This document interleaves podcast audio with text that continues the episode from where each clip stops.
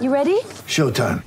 On May 3rd, summer starts with The Fall Guy. Let's do it later. Let's drink a spicy margarita. Make some bad decisions. Yes. Audiences are falling in love with the most entertaining film of the year. Fall guy. Fall guy. Fall guy. That's what the poster said. See Ryan Gosling and Emily Blunt in the movie critics say exists to make you happy. Trying to make it out? Nope. Because I don't either. It's not what I'm into right now. What are you into? Talking. Yeah. The Fall Guy. Only in theaters May 3rd. Rated PG-13. Get ready for the greatest roast of all time the Roast of Tom Brady, a Netflix live event happening May 5th. Hosted by Kevin Hart, the seven time world champion gets his cleats held to the fire by famous friends and frenemies on an unforgettable night where everything is fair game. Tune in on May 5th at 5 p.m. Pacific time for the Roast of Tom Brady, live only on Netflix. Mother's Day is around the corner. Find the perfect gift for the mom in your life with a stunning piece of jewelry from Blue Nile. From timeless pearls to dazzling gemstones, Blue Nile has something she'll adore. Need it fast? Most items can ship overnight. Plus, enjoy guaranteed free shipping and returns. Don't miss our special Mother's Day deals. Save big on the season's most beautiful trends. For a limited time, get up to 50% off by going to BlueNile.com. That's BlueNile.com. With threats to our nation waiting around every corner, adaptability is more important than ever. When conditions change without notice, quick strategic thinking is crucial. And with obstacles consistently impending, determination is essential in overcoming them. It's this willingness, decisiveness, and resilience that sets Marines apart. With our fighting spirit, we don't just fight battles, we win them. Marines are the constant our nation counts on to fight the unknown. And through adaptable problem solving, we do just that. Learn more at marines.com. Welcome to the Shutdown Fullcast. This is the review episode where we discuss things that have happened since we last talked. And admittedly, quite a lot happened because last time we talked, we had not played all the conference championship games. Congratulations, Bowling Green, on your MAC championship and uh, losing your coach to Syracuse. That that actually is a segue because I would like to get to discussing all of the various coaching maneuvers that have happened since we last talked. And oh my, ha- have there been a significant and sometimes unfathomable couple of decisions made by large institutions paying huge amounts of money to their football coaches or deciding not to for what it's worth. But before we do that, joining me uh, from beautiful Brooklyn, New York City, Ryan Nanni. Hey yo, how are you? How are you? I'm pretty good. Uh, did you have a weird moment when we hit like 11:30 and we had no more football to watch? I was Saturday. I was legitimately happy because not only did we not have no more football to watch, Dan Rubenstein and I, this season we have been filming Wake Up College Football at like one in the morning, and we didn't have to do that. We just got to go home. We didn't even go into the city. It was beautiful, and I am so thankful. Yeah, that was a little weird. Jason Kirk joining us from Kennesaw, Georgia. Was there any melancholia, any sadness at the early night and the realization that this was the last full college football weekend of 2015 for you?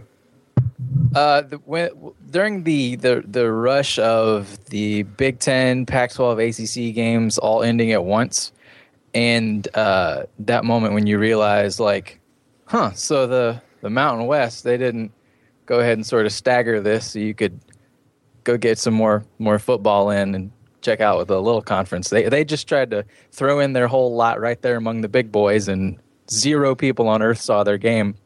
That was sort of the moment when it when it really struck that like, okay, guess this is bowl season now. It's kind of there's there's not even a Mountain West game on. it, it kind of felt to me like when you th- you plan and organize and throw a really good party and you like make food and clean the house and you're like this is going to be great i got a great group of people coming party goes on maybe two hours longer than you thought it was going to everybody's having a great time and then once the last person walks out the door you're just as like it's a different sort of happiness that washes over you because you have that sense of completion and also now you don't have to throw the party anymore I don't know. I feel like it would be nice if there was a little bit of a cool down, the the Mountain West cool down. well you get army navy for that next week That's that's a whole week later. Maybe- Yeah. charged up, charged May- up for seven days. Maybe we should I have know. maybe we should have Army Navy just automatically kick off right after the last game, the penultimate game of the season.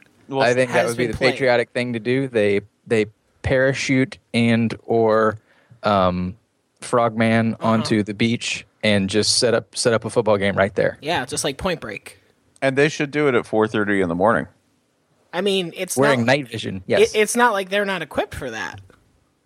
Exactly. I mean, if Keenan Reynolds really wanted to make the argument for a Heisman slot, doing it with night vision goggles on at 4:45 in the morning. What would be even better is they e- each team the teams agree secretly on a stadium that will host the game, but the stadium is not aware of it. So Army Navy takes the stadium by force in the middle of the night. Now, granted, there's not much of a defense force, but Maybe they both have a stadium to use as a base, uh-huh. and they have to. One of them has to has to have a drive that goes all the way to the other stadium.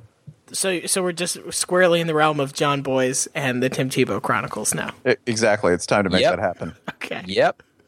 Actually, what preceded the Tim Tebow Chronicles was when uh, John basically came up with a sport that was like ten mile football. Which Yep. which we we we've talked about amongst ourselves trying to organize a game of. Yeah, 'cause we, that's we've long feasible. kicked around like, oh, we were going to need a sponsorship from Bass Pro Shop for Yeah. all this gear. Cabela. Ul- ul- ultimately, we decided that none of us were fit enough to actually play this game. None of us are fit enough to play a lot of games. I don't think any of us are fit enough to play football, Yeah.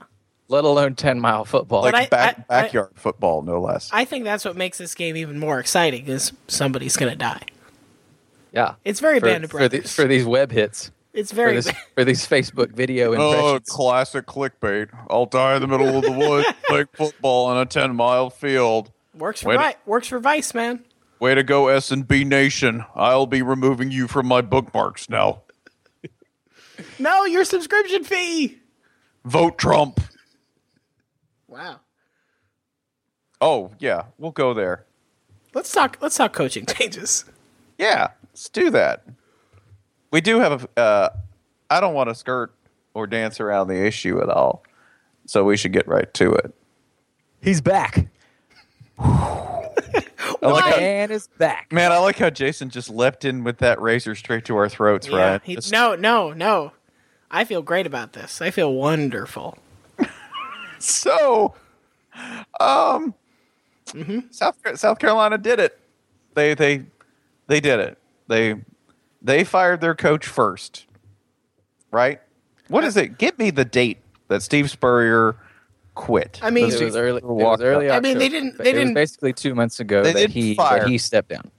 but they let's it, see. It was We'll- on October 12th, it looks like. They had a solid month head start on most of their actual competition. Illinois was the only one that was squarely ahead of them. Illinois had a major head start, Yeah. and uh, they locked up Bill Cubit. I- LSU might get the Illinois head start next year. LSU is has got an excellent head start on like the 2017. I feel Carousel. good about it. I feel good about it. But yeah, they they've had uh, as of uh, almost two months. Remember, by the way, remember that weekend, Yeah, October twelfth, is the same weekend that Sarkisian is fired. that's right. Right, like Uh, the most chaotic weekend in the history of recent college football. And something else happened. I don't think that was when Randy Edsall got fired, but it was that was very close to the same time, I believe. Yeah. So they both right they both get fired, including Randy Edsall, our glorious footnote here.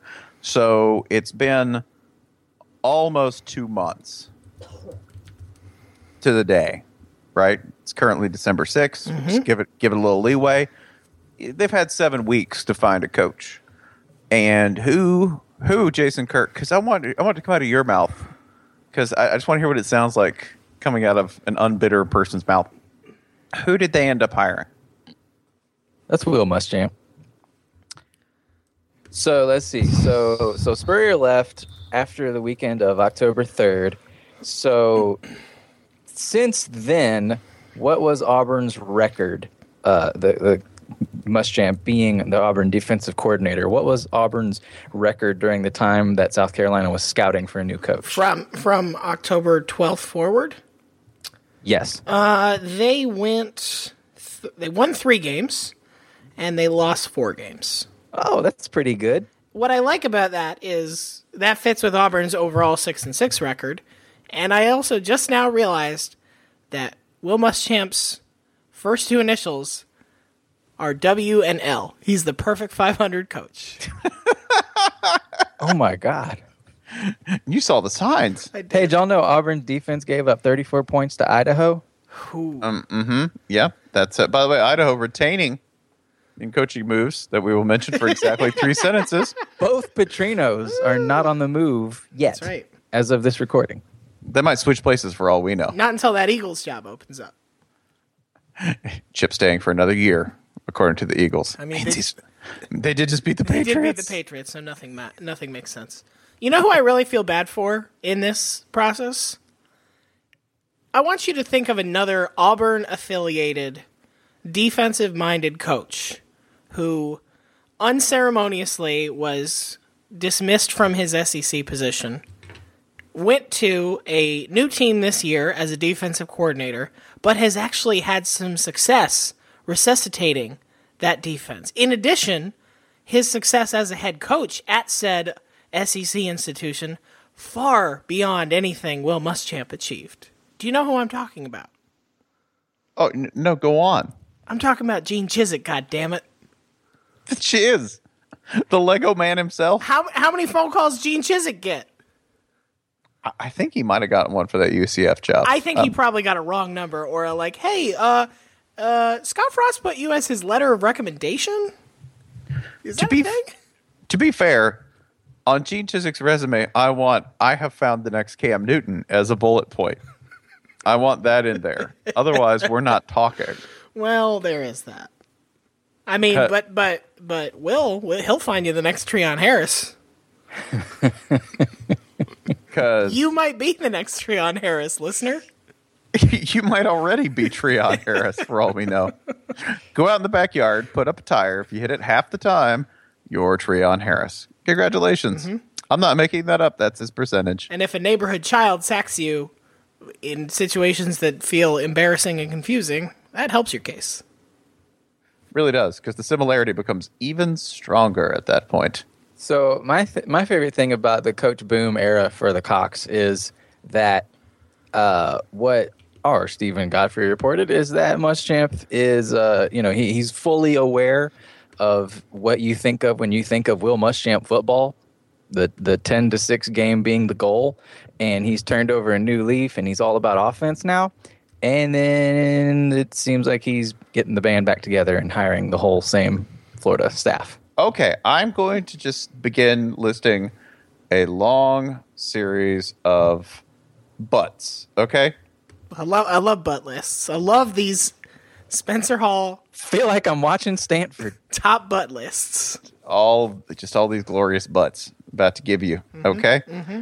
Which is this. Yes, he's getting at least rumored reportedly one member of his staff. Okay? Back. And that would be Kurt Roper, who was the offensive coordinator in 2014. Many people might believe he was the offensive coordinator in 2013 when two Florida offensive linemen famously blocked each other during Florida's loss to Georgia Southern. Mind you, a loss that occurred without Georgia Southern doing what, Ryan Nanni? I mean, I, I, I They, don't, they I did don't- I not don't they think did not do they did not do one thing in that game. Jason, you know the answer. It what did they it- not do? Involves Complete throwing, a pass. involves They did not complete a pass. It involves throwing the ball. Yeah, I was. Yeah. They did not complete a pass and they still beat Florida. That was not Kurt Roper's work. So by the time Kurt Roper got there, who I want to also point out, Kurt Roper is not stupid in this sense. When he came to Florida, he got himself a guaranteed contract Yeah. for many for for more than one year. I believe it was a I believe it was at least a two year deal with guaranteed money because he knew this was a shot in the dark at best, given the talent that he was working with and they weren't really good. They they were they were a pretty bad offense, given the talent he was working with. I will say this though, it's impossible to know that Kurt Roper is totally a bad offensive coordinator at this point. He was from uh, from I believe ninety nine to 04, something like that. Was with Ole Miss. Of course, he did have Eli Manning as a quarterback, which is kind of a nice crutch to lean on. Greatest Manning in all the world. Yes. Uh, but uh, he has more Super Bowls than his brother. Therefore, he must be better, Yeah. right? So yeah, I mean, I, I- I guess the thing is, I believe that Muschamp is aware this was the thing that went wrong. Um, I guess maybe just from a perceptions point of view, it's funny that you go, you, you, you at least according to reports, you start going down the same route, even if you're going to have a similar staff do different stuff, or you're gonna you're you're gonna restrict them less or whatever. I don't know. It just seems like a pretty funny start if um if the goal is to to come across as the new Must Muschamp. I'll make the second mistake I made. Not the first mistake. I'll continue making the second mistake I made. I will say this. He is a very good recruiter on the defensive side of the ball, a great evaluator of talent, even though Florida did the amazing in allowing less than 140 yards of offense and losing two games, which has only happened twice in the past 15 years, and both of them were Will Muschamp teams. He makes history. He's a history making kind of coach. He is um, a genuinely good dude for the most part. Like people seem to really enjoy him. He treats his people well, and he works real hard. And I, I don't know if that's ever the compliment you want to give your coach. To say, man, he's a real hard worker. Yeah, they're coaches. They're they're all kind of psychotic. Like workaholic doesn't really begin to describe it. Do you want to talk about the fun flip side of this equation? Man, I would love to find something fun to talk about this that doesn't make this look just like a complete catastrophe that South Carolina voluntarily signed up for. We're not even going to talk about South Carolina for the flip side of this because Auburn now gets its third defensive coordinator in a row in a, in a consecutive season, and and unless they bring somebody in who's going to run something very similar to what Will Muschamp runs, this basic four three defense, uh, they're also going to have their third new defensive configuration of of the last three years. Hooray! yeah, can I give you another flip side to this? Great, go for it. Which is this, by the way, that the SEC East just keeps hiring Nick Saban's, you know, children of varying talents and degrees of talent.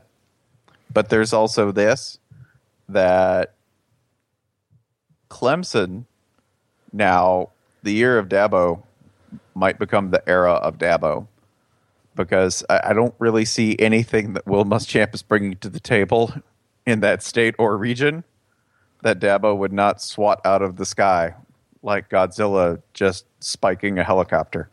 Like at this point, It is a good it is a good time to be recruiting to Clemson and against South Carolina. because guess who they just lost to? Who's the other big rival just down the road? UGA. Oh, I thought you were I thought you were talking about the Citadel. If you want to talk about teams that have beaten South Carolina this year, Clemson. Oh, We're talking about teams in South Citadel. Carolina. Give me give me a give me a moment. Give me a moment. yeah, hold on. I got I got to look this up, make a list, and take a deep breath. Yeah, Not UCF. Yeah. South not, Carolina's winning that recruiting war. Take that, North- Scott Frost. not North Carolina. Man. And not, Yeah. and not Vanderbilt because goddamn Vanderbilt. North Carolina and Northwestern just sitting in a bar, having shots, laughing about completely screwing up two other team seasons. just Stanford and Stanford and North Carolina sharing their miseries at the hands of two otherwise okay to bad teams. We were nine and three. You're Northwestern. Just go go do whatever Northwestern grads do, which is get jobs that they weasel their way through offices for and or, you know, by telling everybody they went to Northwestern, it's a really good school. I said I this think- last night. It's the crucible in which champions are forged. I mean, Northwestern is not Pac-12 North, champions. Northwestern is not the champion in this case. They're just the crucible. They're Pac-12 champions. Think about that. They got this is all Northwestern people do is they get transitive victories. That's what they have. Congratulations, Darren Ravel. You're now head of the Pac-12. Oh shit. I'll work on this brand. He's gonna hate that brand. The other the other thing for this, by the way, that, that if if South Carolina had two months and this is the best they came up with, besides everyone saying, yeah, maybe that AD's fired. maybe, maybe, maybe it's time to get rid of Ray Tanner because I know that's probably something that's happened in the past 24 hours now. Is this the SEC East is wide open for the taking? This is not, you know, when you hear Will, Will Muschamp's been hired at South Carolina, you go, oh, okay, nothing's been fixed. Nothing. Especially when you hear that Kirby Smart, who was hired at UGA and who Nick Saban is giving permission to work there for a while before he comes back and coaches the defense in the playoff. When you hear that he wanted to hire Dan Enos, the offensive coordinator at Arkansas, that that was one of his first shots for hiring a staff, you're like, oh, I feel really good as a Florida fan. this is great. This is like everybody checking on a hand in poker, right? like check, check. yeah, I'll raise. Okay, cool. I'll raise two. Like you think Mizzou doesn't have a chance to win next year despite just hiring their own defensive coordinator? Oh, they're fine. Have you seen who everyone else hired? We're great. The SEC East did nothing. Nothing to improve itself. So the SEC East going forward, you have Butch Jones just piling in the recruits and then like punting away wins. Mm-hmm. Just zooking it. Just zooking it left and right, man. Just, yeah, but but with like a little more fire, I think. You have Florida, Georgia, and South Carolina all playing the exact same style of football. Um, maybe maybe accidentally scoring a touchdown or two at a time. Uh, Mizzou probably leaning that way. I mean, they the guy they hired is defensive minded, so it's you know they're not going to be the team that uh, the team that really counters all that. Um, Kentucky is bad. Vandy is like the most defensive minded of the whole bunch. That's so all. That's all we're gonna say about Kentucky for like six months, isn't it? Kentucky that is was bad. that was generous. okay, actually. cool. Like like The Kentucky should be happy we remembered they're in the division. Vanderbilt is so defensive they prevent themselves from scoring. That's how much they hate offense. I would like to, as not to twist the knife too badly in South Carolina fans, but I would like to bring up one other angle. And to do that, I'm going to read from the Twitter account of Greg Byrne, the director of, of athletics at the University of Arizona. These are two consecutive tweets. Granted, they were sent 18 hours apart. Tweet one, sent 22 hours ago as of this recording. Great news. Coach Rod AZ did not commit to the offer from South Carolina. He's an Arizona Wildcat. Hashtag bear down. Tweet two, sent four hours ago.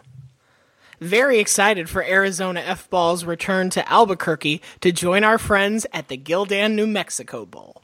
Hashtag bear down. Not just to to visit the New Mexico uh-huh. Bowl. Nope. No, no. We're To- checking in again on To them. We left. With Return our of the the- last time we went to the New Mexico Bowl, brother, there was unfinished business. Return of Gildan. Oh my god, return of Gildan t shirts, yeah. Oh my god. comfortable menswear. Return of Gildan. Early December.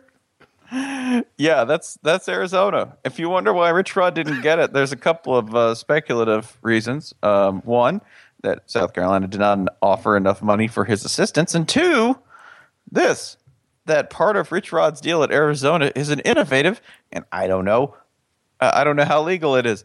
Uh, compensation plan involving oil and gas. It's interesting. Mining? Let's let's classify it as legally interesting. It's extremely Arizona. There's it's, it supplements his in case anyone doesn't know, it supplements his salary with uh eh, natural resources.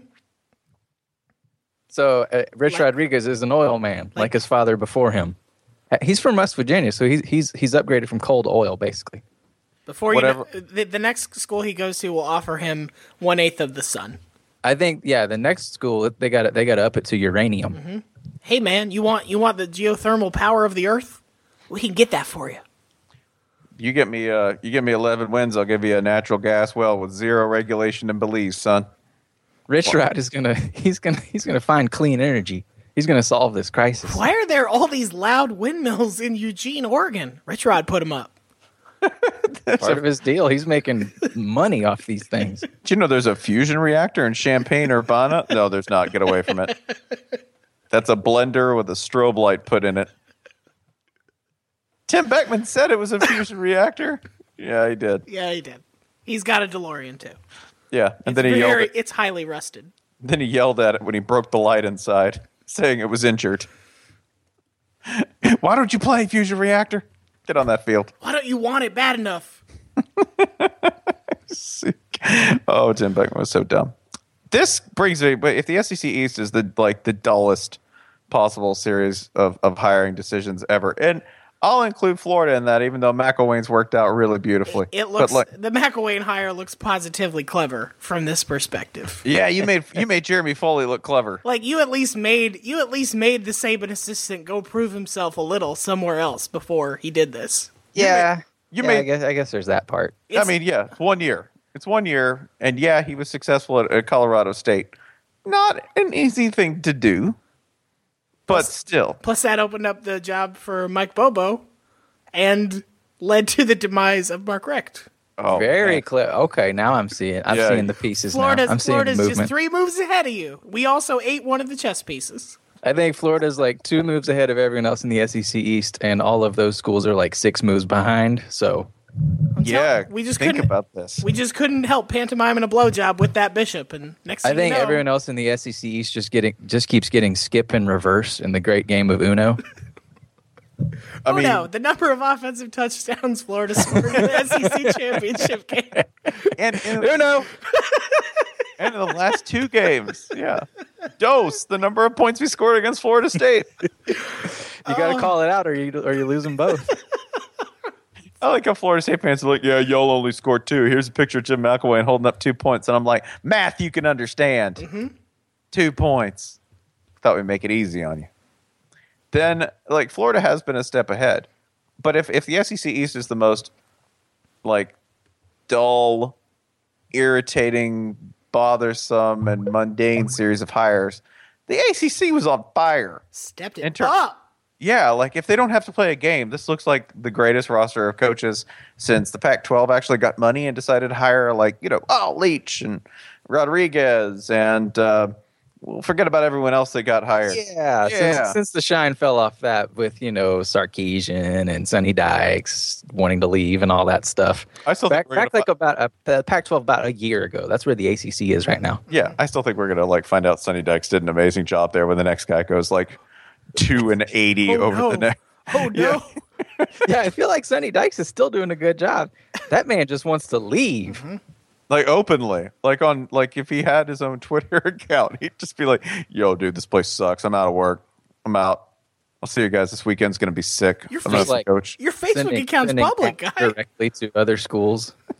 He's just Instagramming like you know coaching openings on his computer. Like, You left your resume in the fax machine, and it said "fuck this place." He's like, "Hey, football scoop, what you got? This, what you got in the hopper this morning?"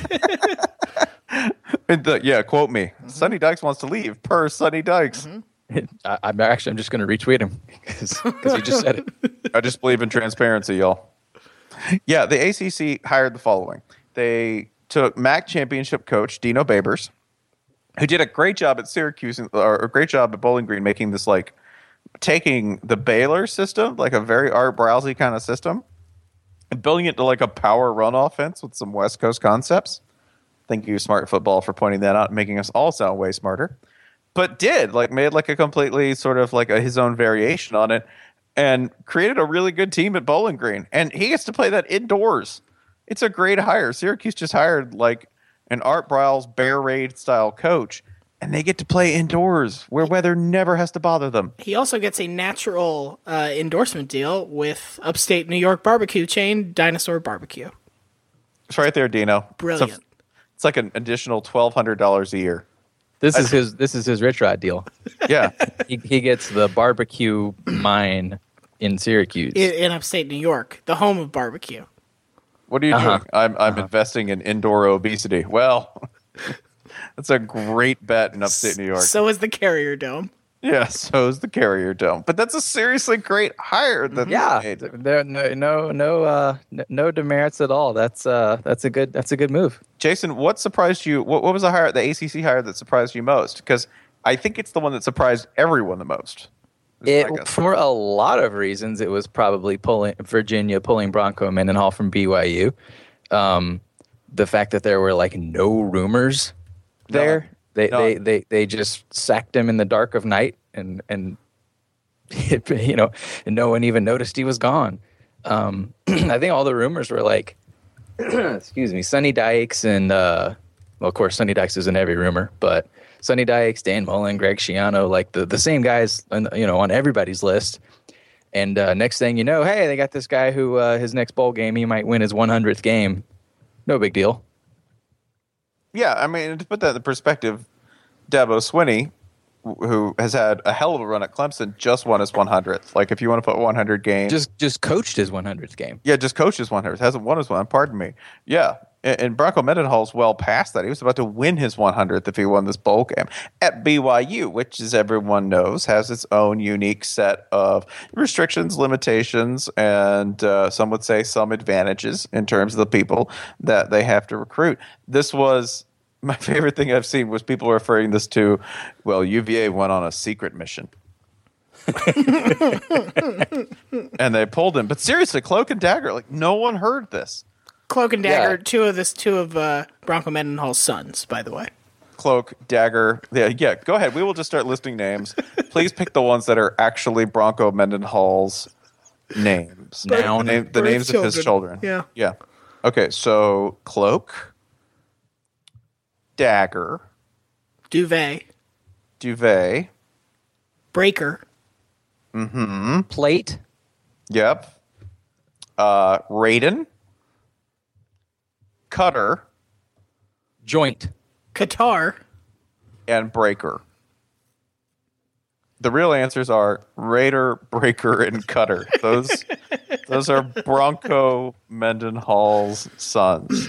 Are those all horse terms? I have. Are they? Wow. I, I don't know what. I, I feel like Cutter is. I, really don't want. I, I mean, Breaker seems right. I really don't want to get horse Twitter involved in this. No, I don't want to get horse. people horse. Twitter's They're, fucking crazy. they're bonkers. They're insane. You want nothing to do with them. I mean, if you're going to Virginia, you got to know some stuff about horses. First of all, they're mascot. Secondly, they're all really rich. Are you saying Bronco will appear in the first game at UVA riding the horse out himself? I think he might have to give the the the, the funny hat mascot a lift. I like that. I will say this, by the way, Bronco is kind of a loner in this because the family names at the uh, the Bronco household, Bronco's it's like his brother's name is Marty. It's not like it's not like, for instance, there is a quarterback for Baylor. He's not really a quarterback; he's a wide receiver, but he was their fourth string quarterback who ended up playing against Texas, whose name uh, is Lynx Hawthorne. And his brother is named Brix, B R I X X, and his sister is named Lexi, L E X Y. And that's the whole family getting in on it. There's a kind of fairness.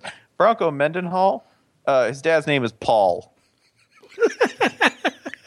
his brother's name is Marty. So I guess everyone else is like five six, five seven, came out of the womb at like seven pounds, right? Dad, uh, how'd you come up with my name? Well, O.J. Simpson drove by, and we were just inspired. and we just got it. Yeah, like like it was like, oh, this is Paul, this is Marty, uh, this is Janine, you know, this is Susan, and this is Bronco. Bronco an especially good name because it has no, it has nothing you can short it, shorten it to. You can't be just like, oh, you can just call me Bronk. No, it's still it's all ridiculous, Yeah, I can't even bro. Bro. I call bro, bro, bro. just call me Ronco. I'm Ron Popeil. yeah, bro. What's your name, bro? Well, actually, it's it's Bronco, but bro sounds a lot more normal than saying Bronco out loud. But UVA got Bronco Mendenhall. Miami got Mark Richt. Miami got Mark Richt quick, Fast. fast. And the story from the school president, he, he said that uh, he contacted Mark Richt about two months ago when uh, when he first fired, fired Al Golden, and of course, Coach Richt politely declined because he had a job. Then he called him back two months later, as soon as Coach Richt didn't have a job, and at that point, um, things had changed. But uh, yeah, apparently Miami has been on uh, been on Mark Richt for a long time. He is an alum of the school, so that makes sense. He is an alum.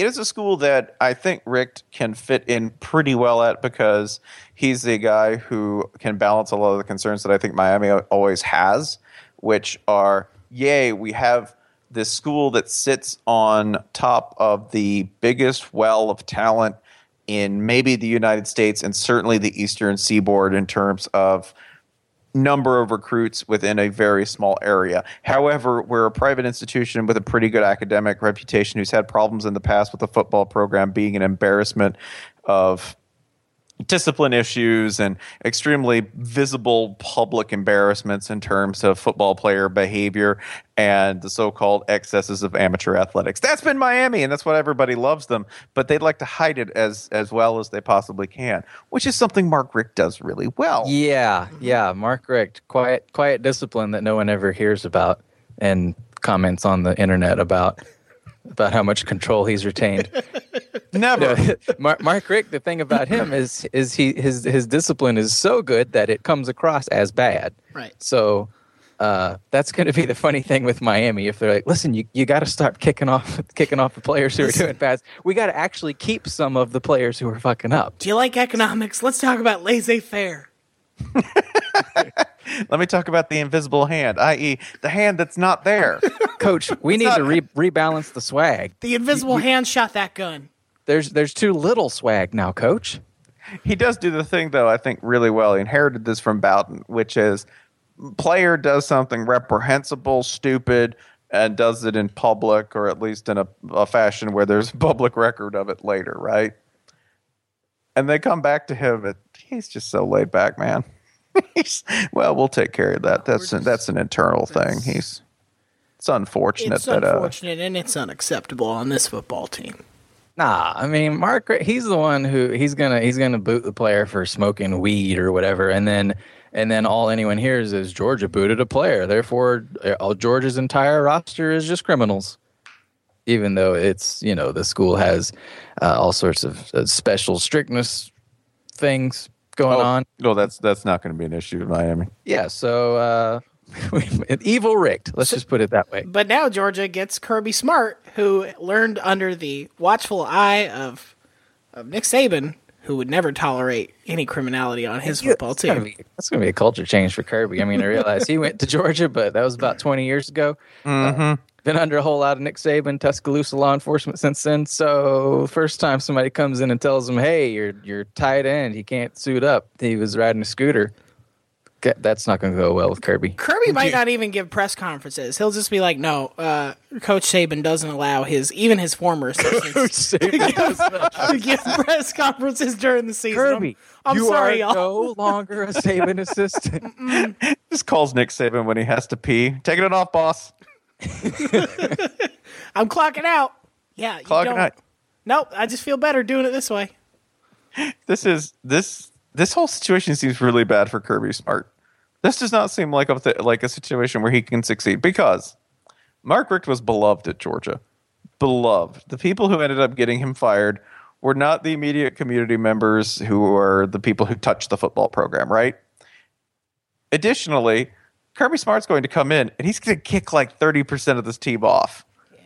Right? Like that's inevitable if if he really is Mack Brown East, and I'm, I, I speak of Mark Richt when you say that. This is something Bomani Jones has called him, which is Mack Brown East, which I assume this is a compliment to indicate that he's won a national championship. no, Oh, go no, Doc- go, go Docs. because Mark Richt never he never did that.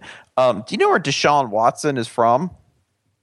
Where where he he went to went to high school? Jason Kirk, do you do you happen to know where he went to high school? well, surely it's South Carolina. Probably, probably the, in, in, the great wellspring of talent. in or outside Clemson. Probably. Mm, yeah, yeah, no, no. the natural recruiting grounds of. of- I of mean, I could, I could see North Carolina. Maybe they went and No. got him out of the Connecticut. yeah, no, no. He uh, Oh, he's from East Carolina. Canada. He's a pirate. Is he from Nope. Canada? No, he's he's not even from uh he's not even from North Carolina or Barbados. Northwest Carolina. Nope, nope. He's not from Curacao. He's not one of those players Boise State pulls from the Caribbean. Nope.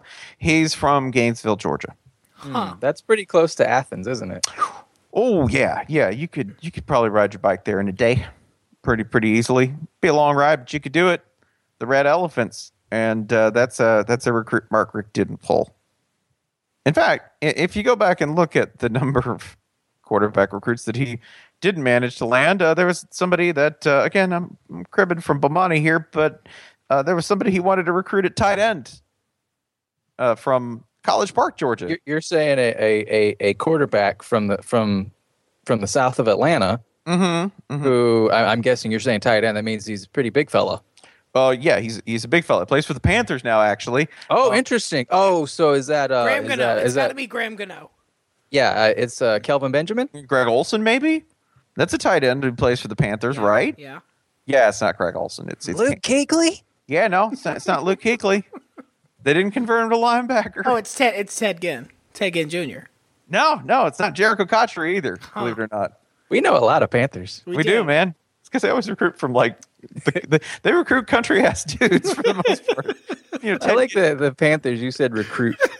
For whatever reason, everyone just feels okay with the Panthers. Like we could just think of them as doing doing things that are familiar to us. Listen, if they open a day school, Hey man. I'll let the Panthers into the ACC. hey man. If Pan- Ron- if Ron Rivera opens a satellite camp, Panthers played a hell of a non-conference schedule this season. You got to give them all the credit in the world for that. they're saying they ain't playing nobody, but Sure. hell, they just locked up their conference. Probably still lose I to mean, Old granted, Miss. it's it's the SEC East. It is probably still lose to Ole Miss. oh man. Oh, but yeah, that's uh yeah, that was Cam Newton. And and Mar- Mark Ray, Mark Ray didn't pull him either. And this happens to every coach. But you know, when you look at that, it gets to be a sort of painful list, especially when you consider the people who are playing quarterback for Georgia at the moment. You kind of get an idea of why Richt got run the hell out. And Kirby Smart has to go into that, throw a bunch of people off the team, which he inevitably will do, find an offensive coordinator, which for Saban disciples has been kind of an issue, build a staff, mend all of those fences. And in addition to that, Keep uh, perfect hair. he's got to keep perfect hair and he's got to deal with all the stuff that, you know, Mark Richt didn't want changed or couldn't change in and ab- above all that, he's got to win at least at least ten games a year. yeah, nine to 10 games a year because that's It- the it- current, that's the ceiling right now, right? I mean, nine to ten, that'll get you fired in what six years? Now let us let us remember who who uh, Alabama. Sad to see Kirby Smart, longtime defensive coordinator, go. Where on earth will they go to find a replacement? Where where will they find a, uh, someone someone familiar with the Nick Saban system? Oh gosh, A, a, a young a young coach on the rise. just lost their job, real intense, right? Already worked in the state of Alabama. knows the area. Yeah. recent championship experience. Yeah. Oh, maybe Jeremy Pruitt. Oh damn! Oh, interesting. Huh? I know. The, the, got the sl- Saban sleeper cell. Activate. Activate the Jeremy Pruitt. the dark mark pulsing on his hand. the little Debbie logo. This just- is yeah. This is definitely like the the the early Harry Potter movies where you're like, mm, that guy's definitely the villain. They're not even hiding it very well.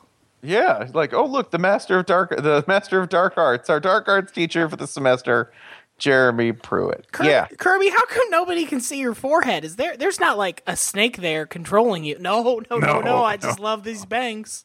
Just love them. Definitely not being controlled by the Dark Lord from afar. I He tell you, does kind of have funny hair.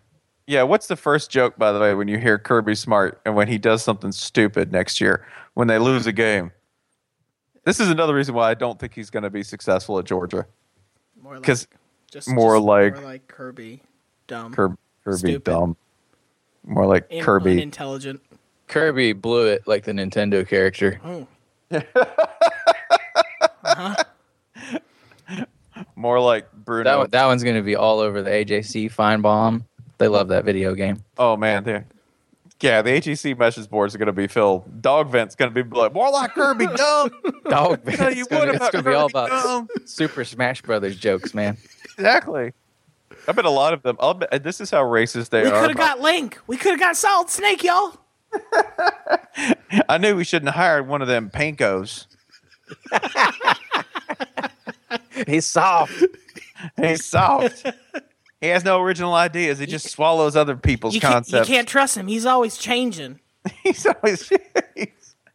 is he really so super a Smash brother? Is he? I don't even think he's a brother. I, who, who are his parents? Show me the birth certificate. Wow. Yeah. Man, we nailed it all. Cloudland, Yeah. Cl- Cloudland ain't even in America. Got Kirby truthers out here in the dog vent.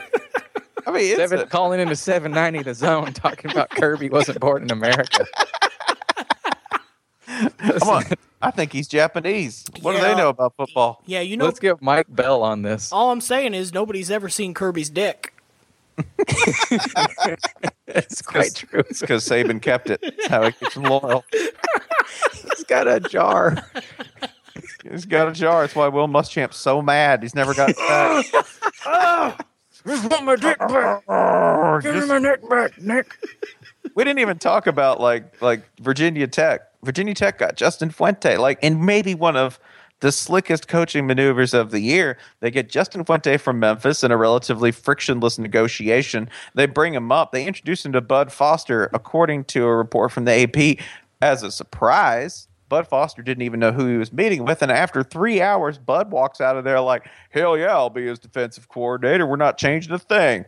Hokie Yeah. high, like it's amazing. It's perfect. It's it not only the transition and the fact that this is a coach who has shown very clear success at two different stops, but also, I mean, the personality wise seems like a great fit. Like, you know, he he's not a flashy dude. Um, you know, his media presence, it just seems like a great fit for Blacksburg.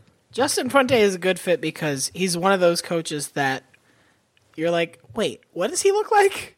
I have no idea what he looks like. He he kind of looks like Les Miles, uh, slightly younger Les Miles. slightly younger, slightly like a little taller, a little leaner, less miles, not quite so offensive lineman The ACC did so well this coaching hiring season that even ACC survivors stay strong.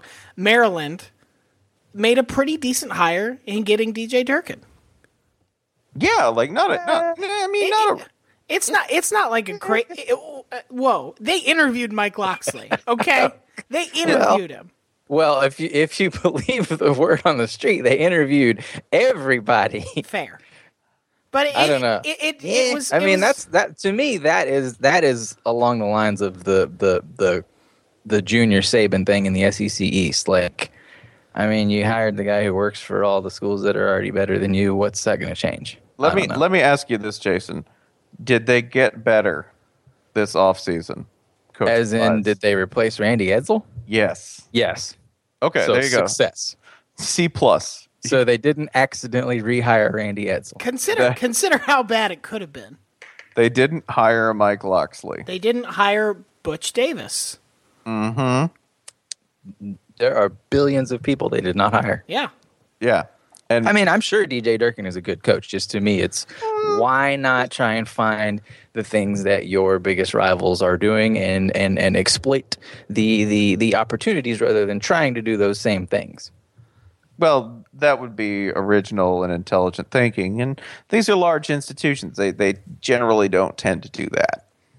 They really don't. That's why the SEC East. Look at it this way: the SEC East has all the money in the world to hire coaches. They really do. They're as moneyed as anyone in college football, and that's why they're probably going to make the worst decisions because they have the most invested in it. Therefore, they're going to make the most conservative possible decisions, i.e., hiring guys who've all worked in the same office. I guess maybe the thing is from an outside perspective, you can actually see where these schools stack up and you can see that, okay, this school should finish about fifth in the division most times unless they really shake things up. But if you're at that school, you don't think that way. You think we're, oh, we're just one higher away from being being the best. Yeah, so no. let's If you're do if- exactly what the guy who's already the best is doing. Yeah, that it'll all work out without taking our own sort of regional or institutional considerations into mind, right? sure. So I don't know. I'm sure. I'm sure it'll be okay. that's the, Fair. but that is that is the one of these hires that I think there are two of these hires that I think can go real sour real fast. And they are.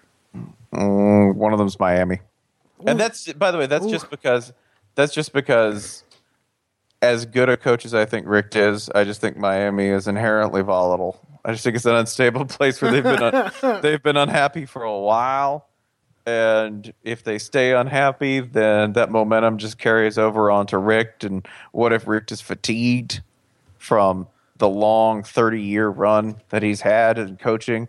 And then just starting right up at a new place with absolutely no pause or break. That could go badly. I don't want to say that it will.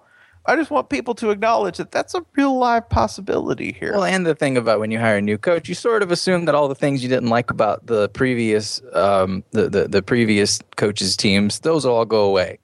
Mm, yeah, and maybe they're just still A lot of them will still be there. It's all the same players. I mean, look at look at it this way. Jim McElwain did, I think, as good a job coaching as anyone in the country this year with what he had.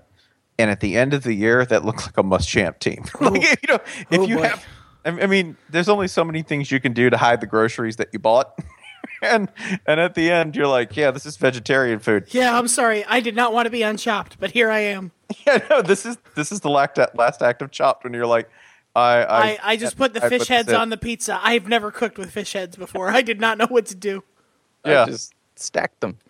and it doesn't mean that doesn't mean that the cook's not smart. Doesn't mean the cook's not doing a good job. It's just sometimes that basket sucks. Man, that's that's what the basket. You know, you can only do what the basket gives you, and the basket was pretty brutal this year. Now he's going to fix that, hopefully. But this this is a case where you look at Miami and you go, okay, that could go badly. Now, I want to also say it could go really well. This is the kind of thing where you get somebody like Mark Richt who can get some offense going and just kind of knows how to, you know, maintain an institution and recruit really well and be chill, which I think would help at Miami at this point because that was not one thing that Al Golden was in terms of dealing with people at times. This is something that I think Marker could do well, but it also could go really badly. And the other one is um, it's DJ Durkin at Maryland, just because it's Maryland, man. Maryland has such bad luck. Period. They have bad luck. I think it's a harder place to win than people think it is. Like people say, "Oh man, Maryland's a sleeping giant."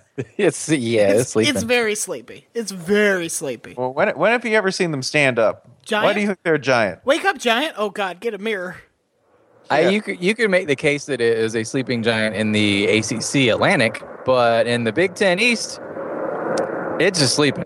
Maryland is the one where I, I think people. Maryland to me is the person with a very long torso and very short legs who sits at the table and you think they're seven feet tall, and then they stand up and they're actually five eleven. I, I That sounds like a turtle, actually. Long torso, short legs. Mm-hmm. Before let's we can move on, but I just want to throw out one other name Maryland did not hire, and that's Tim Brewster. We can go on.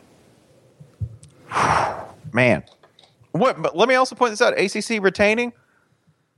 Florida State fought off LSU. Think about yeah, that. that counts. Yeah. That counts.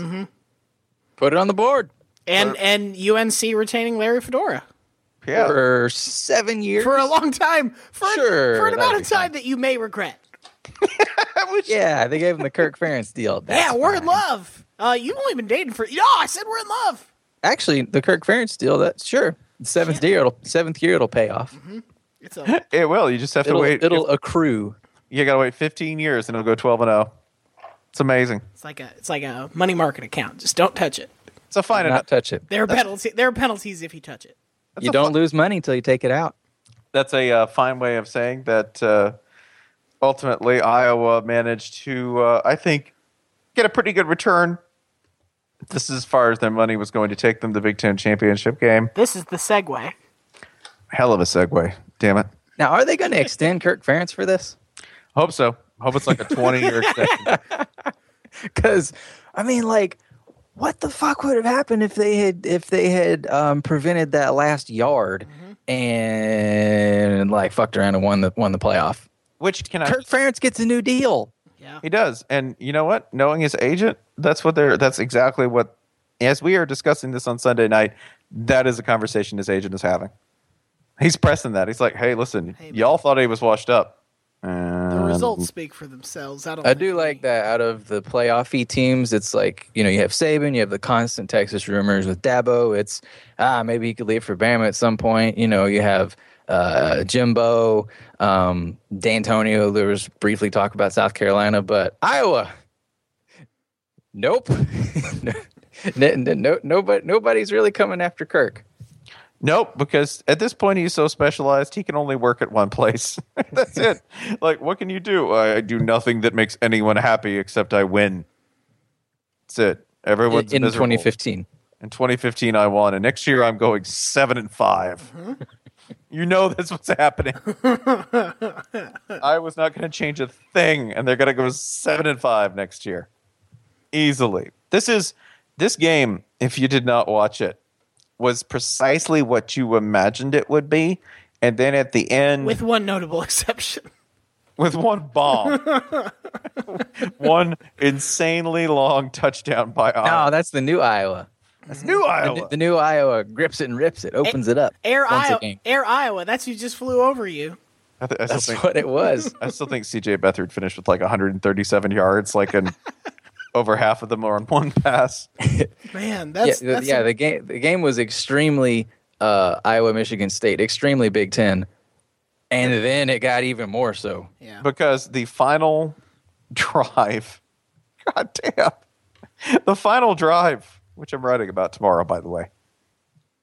It's just it's it's amazing. I've the final drive was scripted. it was a, as scripted, as imagined, as prescribed. Everything that you would want out of a Big Ten championship winning drive. That's like saying Tolstoy is scripted. It is, Yeah, but that's not that's not doing it pure justice. Mm-hmm. So, 22 plays. 22 plays. 82 yards. 9 minutes and 4 seconds off the clock and a concluding touchdown that finishes with no fewer than 3 people on LJ Scott as he extends the ball barely across the line with one arm. Uh just 9 minutes, 22 plays. 82 yards. It was breathtaking. This is a situation where if uh, State had gotten the ball with like eight minutes to go, we would have been justified in saying, "I don't know if they got enough time here," because uh, Connor Cook, you know, his arm's about to fall off. Um, Iowa really doesn't tend to give up big plays. There's really only one way this is going to happen, and that's 22 plays. Iowa got the ball back with 27 seconds. And the first thought I had was, man, that's eight minutes and 30 seconds too little. because 27 seconds, they're going to need at least 8.57 to get the ball back downfield. Spencer, how many plays do you think LSU ran in the entire game against Alabama earlier this season? I think they ran 47, They ran 45. 45. Two over. I love this sport. It's fun. 40, 45. That means that Michigan State, uh, Michigan State had 20, 22 plays on a drive. They had half, half Yep. as many. And they were, the best part is 22 plays for 84 yards. Do the math. Go ahead, divide that up into yards per play. Efficiency is a very outdated It's probably about the same yards per play as what uh, what LSU mas- mustered. They just happen to be chained together. Listen, a handcrafted canoe is not the most efficient way to build a boat, but it's beautiful and it ruins your hands. Tell you, this is the Mark Dantonio stocks and bonds plan. Compound interest at 3%. percent mm-hmm. Get you down the field, baby. And yet, and yet, even with that nine minute drive, Michigan State held the ball for seven minutes less than Alabama did against Florida.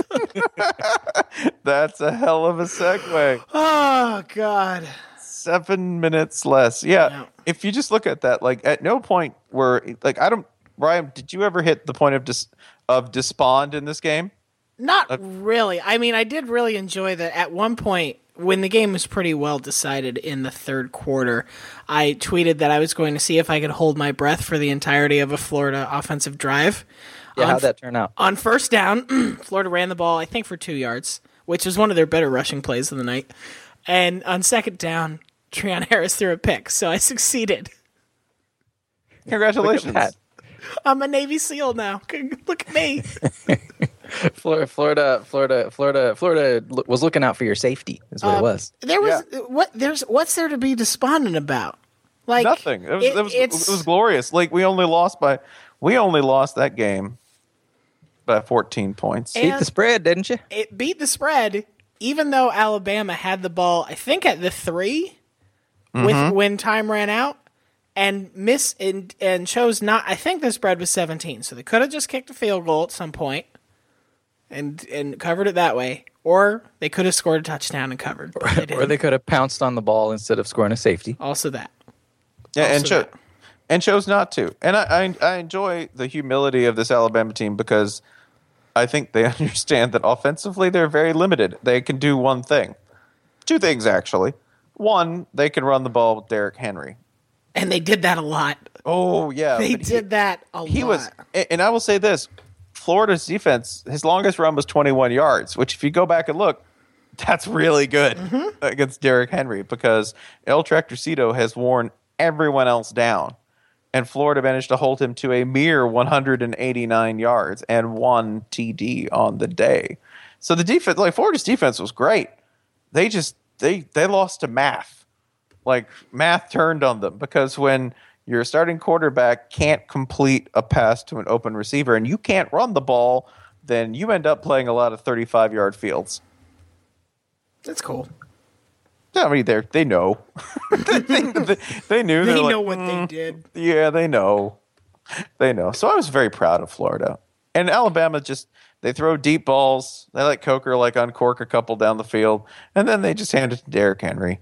It's just it's the most predictable, boring clockwork football you've ever seen, and they do it real well. Kudos to them.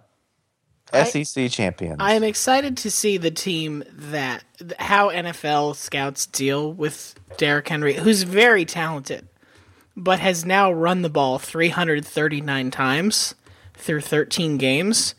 Melvin Gordon through 14 games last year, 343 carries.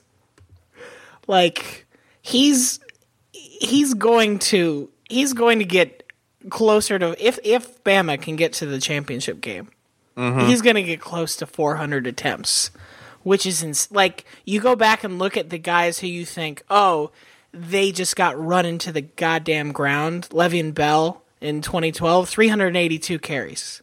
Andre Williams in 2013, 355. It's, I mean, it, let it- me let me let me give you this one. I feel like we can't one- ever listen to Nick Saban talk about player safety again. let me just give you this one, which, and by the way, it's not like you didn't have a backup who can't mm-hmm. do work. Kenyon Drake sitting right there. There's two other like four or five stars on the bench. Yeah, I feel like Alabama's pretty much was just going for a Heisman here mm-hmm. because Well, which is- before, I mean, they, they had started to do more of the running back by committee thing, and now it's just let's get some trophies. Yeah. Now, how many attempts he's going to finish with over 400? Jamal Anderson in the season that got Atlanta to the Super Bowl in, In, a- in a 16 plus game season. in a 16 plus game season. Maybe the case study for what people call the overuse of running backs, right? Mm-hmm. Had 410 carries. Good God. Yeah. This is Lane. Now, Lane Kiffin does this, by the way. Like when he was at USC, Marquise Lee would get, you know, they would throw the ball to him as many times as humanly possible because they want people to win awards so they can go recruiting and say, hey, you'll be this guy. And that's clearly what they're doing with Derrick Henry here, right? Mm-hmm. This is for the award. This is for Henry. This is for draft stock. And this is for future recruiting more than anything else. But 410 carries, that's Jamal Anderson. That's something Derrick Henry could easily eclipse in the playoff. Well, what's so confusing about it is in this game, and Jason's absolutely right about what Bama was doing here. So maybe it won't be the case in the playoffs, and they'll mix it up a little more. But Florida throws that stupid, goofy, uh, kind of awesome touchdown to score their to get to 15, and then Derrick Henry gets the last eight touches for Bama. Yeah. Like why? Yeah, it was pointless. The game, game was in hand, and Florida was not moving the ball at all, and you've got him out there taking useless touches. And and if if Derrick Henry had gotten hurt on one of those touches, oh my, oh my lord. Yeah, It would have been fun. From, 'Cause a, it- from an angry fan perspective, not from a Derrick Henry health perspective. because the because the real implication would be that Nick Saban thinks these are interchangeable parts Ooh. Interesting. huh that he has absolute control over. Huh? Huh? And that if you went to the pros where that might not be as much of a thing, you might not be as successful. I'm just saying. This is just spitballing. It's cool. That that would that would be a thing that someone could say in the, in that scenario. Certainly in no others. ACC championship game. Um, a game that was far more entertaining than I thought it was going to be. It I, I, did, did all of the uh, all of the conference championships really really play to character? The Big Ten did, the SEC did because it was Alabama standing on someone. Right. But the ACC one got pretty goofy. So Which is, I think, what we think of when we think of ACC football is that it's uh, a little goofy, entertaining, like like harmless fun. Here's better, how the, better than you think it's going to be at all times. here's how the ACC played to type. It involved a terrible call by the referees Maybe the worst officiating of the year outside the Pac-12 itself, or that other ACC game. or the other ACC. Thing. No, ACC That takes, was even yeah, worse. ACC takes the crown this year. Pac-12 just makes stuff up. ACC designs catastrophes. ACC gets it gets it actively wrong. The Pac-12, A- and it, it, the ACC picks its moments. Like the Pac-12, you'll be like, "Oh man, that fumble they didn't call early in the third quarter," and you're like, "Well, yeah, I mean that was a mistake, but the game continued." ACC's like, "Hey, is everybody watching? Watch this." It's like the Pac-12 refs. It's sort of just constant slapstick, whereas the ACC refs, it's like, fuck, there's a time bomb, and we don't know when it's going off. Cut the Guess blue- what? It's at the end. Cut the blue wire. Did you say eat the blue wire? No. Like Ron Cherry's like McClane, John McClane. and we say that because Ron Cherry doesn't wear shoes. yeah, exactly. that's that's that's the scenario here, and you know, very entertaining. Deshaun Watson gets to put up very large numbers. Clemson does. Clemson does what they've done all year, which is figure out what kind of a game we're playing and go with it. Right? Yeah. Yeah, and kind of, and not exactly. Uh, in a lot of their games, they don't dominate you and blow you out, but they hold you off. They've sort of got the hand on your forehead, and you're getting closer, but not really that scarily close until the until the refs intervene and when it gets a little too close in this one. But for the most part, Clemson is pretty good at just keeping just just enough distance to still look impressive. They did Yeah. have, they did have two very nicely timed turnovers that they forced North Carolina into. One that like kind of tipped ball that turned into an interception, and the other one was a I think a sack fumble when North Carolina was driving trying to make it a game. I'll ask you to sort of forget maybe what you've looked at with the box score, though, but it, it speaks to a point about Clemson's sneaky dominance mm-hmm.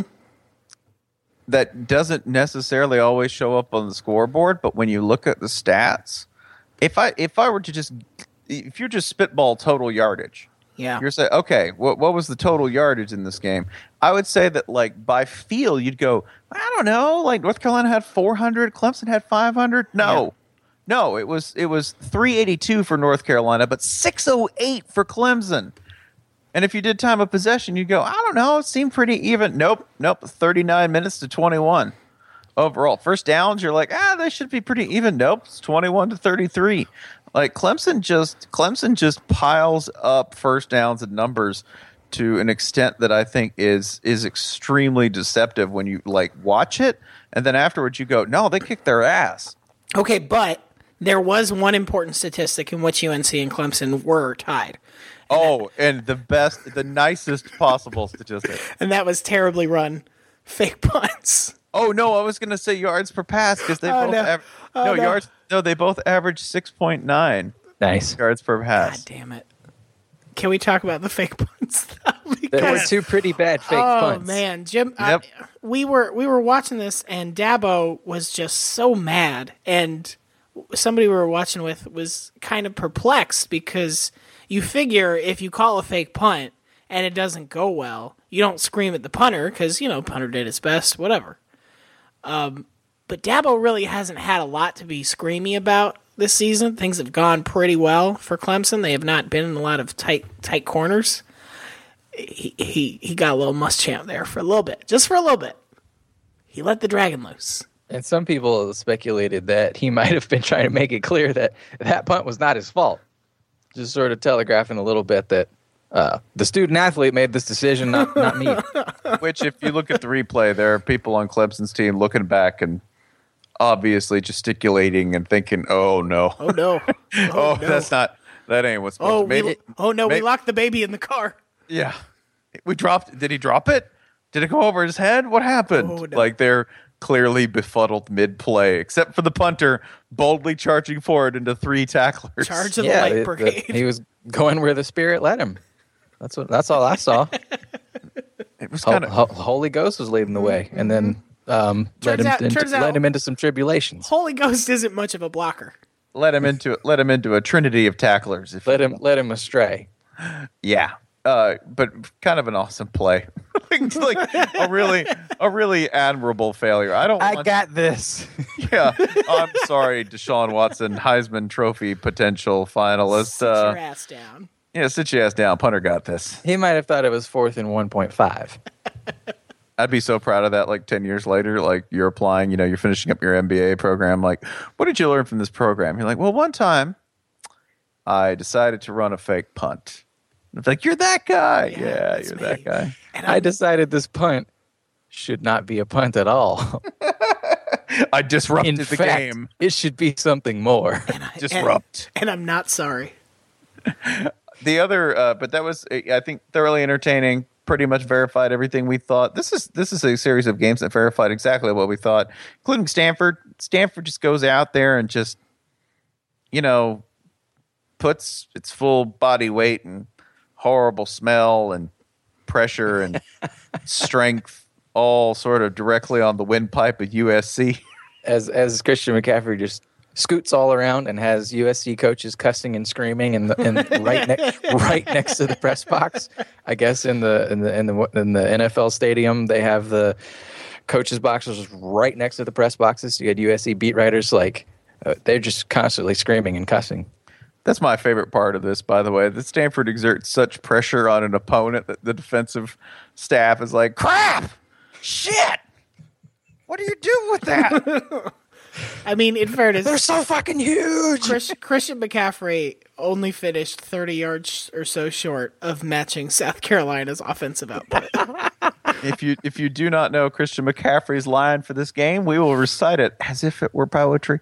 It's going to take a minute. It's going to take a, it's going to, going to take a minute because this is a damn resume. First of all, I will start with his most unlikely stat that he was a 100% passer of the night.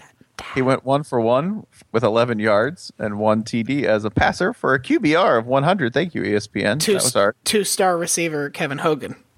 two star receiver and quarterback, Kevin Hogan. Uh, McCaffrey also had 32 carries, which is more than I thought he had. 32 carries for 207 yards and a TD. And, oh, he had four receptions for 105 yards and a TD.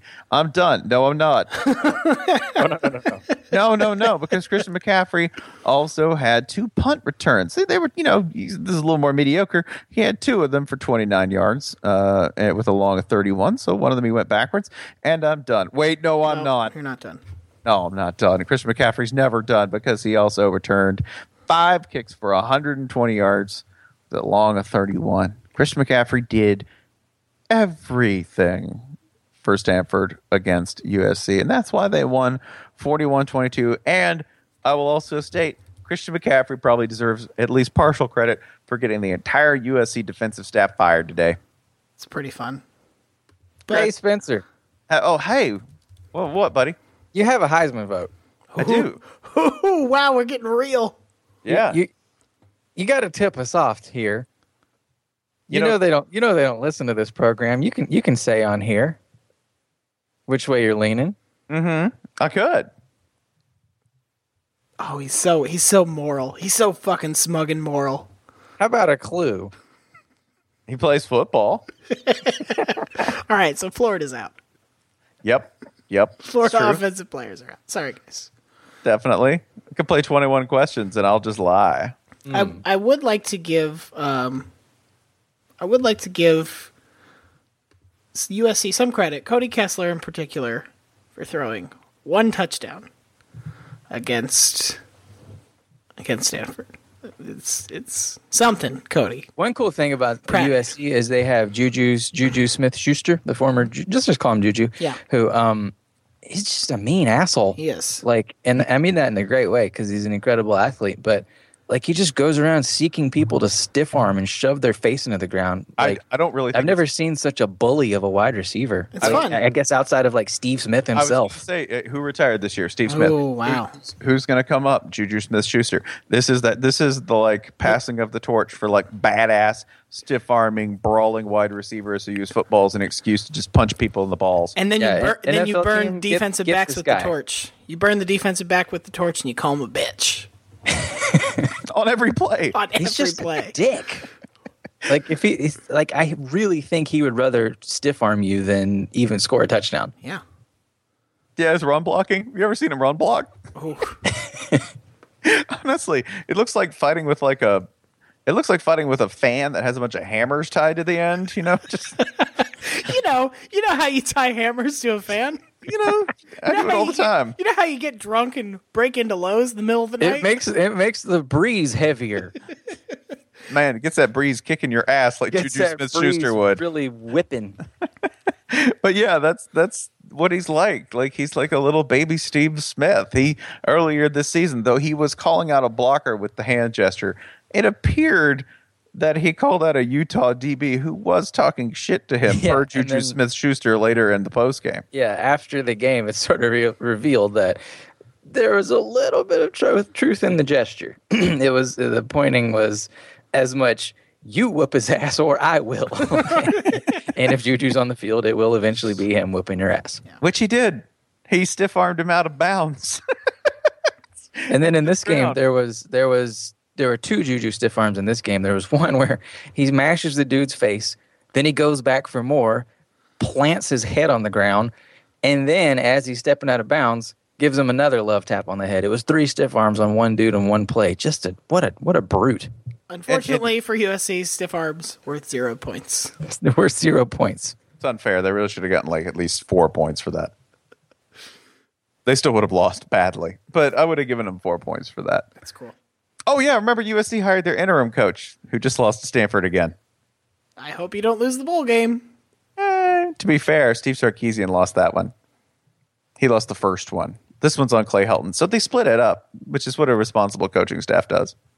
That way, that way they can't find you liable because it's neither. It's nobody's fifty-one percent fault.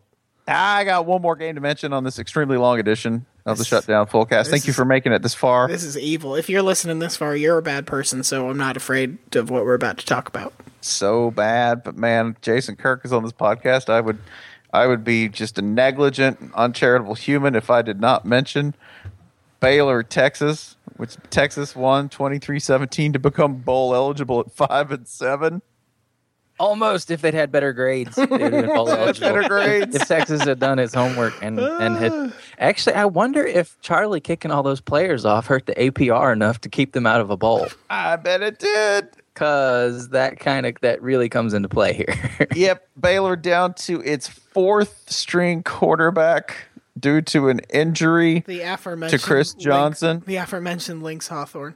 The aforementioned Lynx Hawthorne, who? And then after running after for the first half trying to run kind of the normal offense and realizing this shit is not working they were down 20 to nothing. And then they just start running the wildcat the wing tee throwing screens every now and then. We'll get corey coleman the ball in space. That's always a good idea no matter what decade it is. But just adapting on the fly it was this game was so fun so good. I, I, I seriously am going to watch this whole game again. Um, i'm not even kidding. This is my favorite game of the year.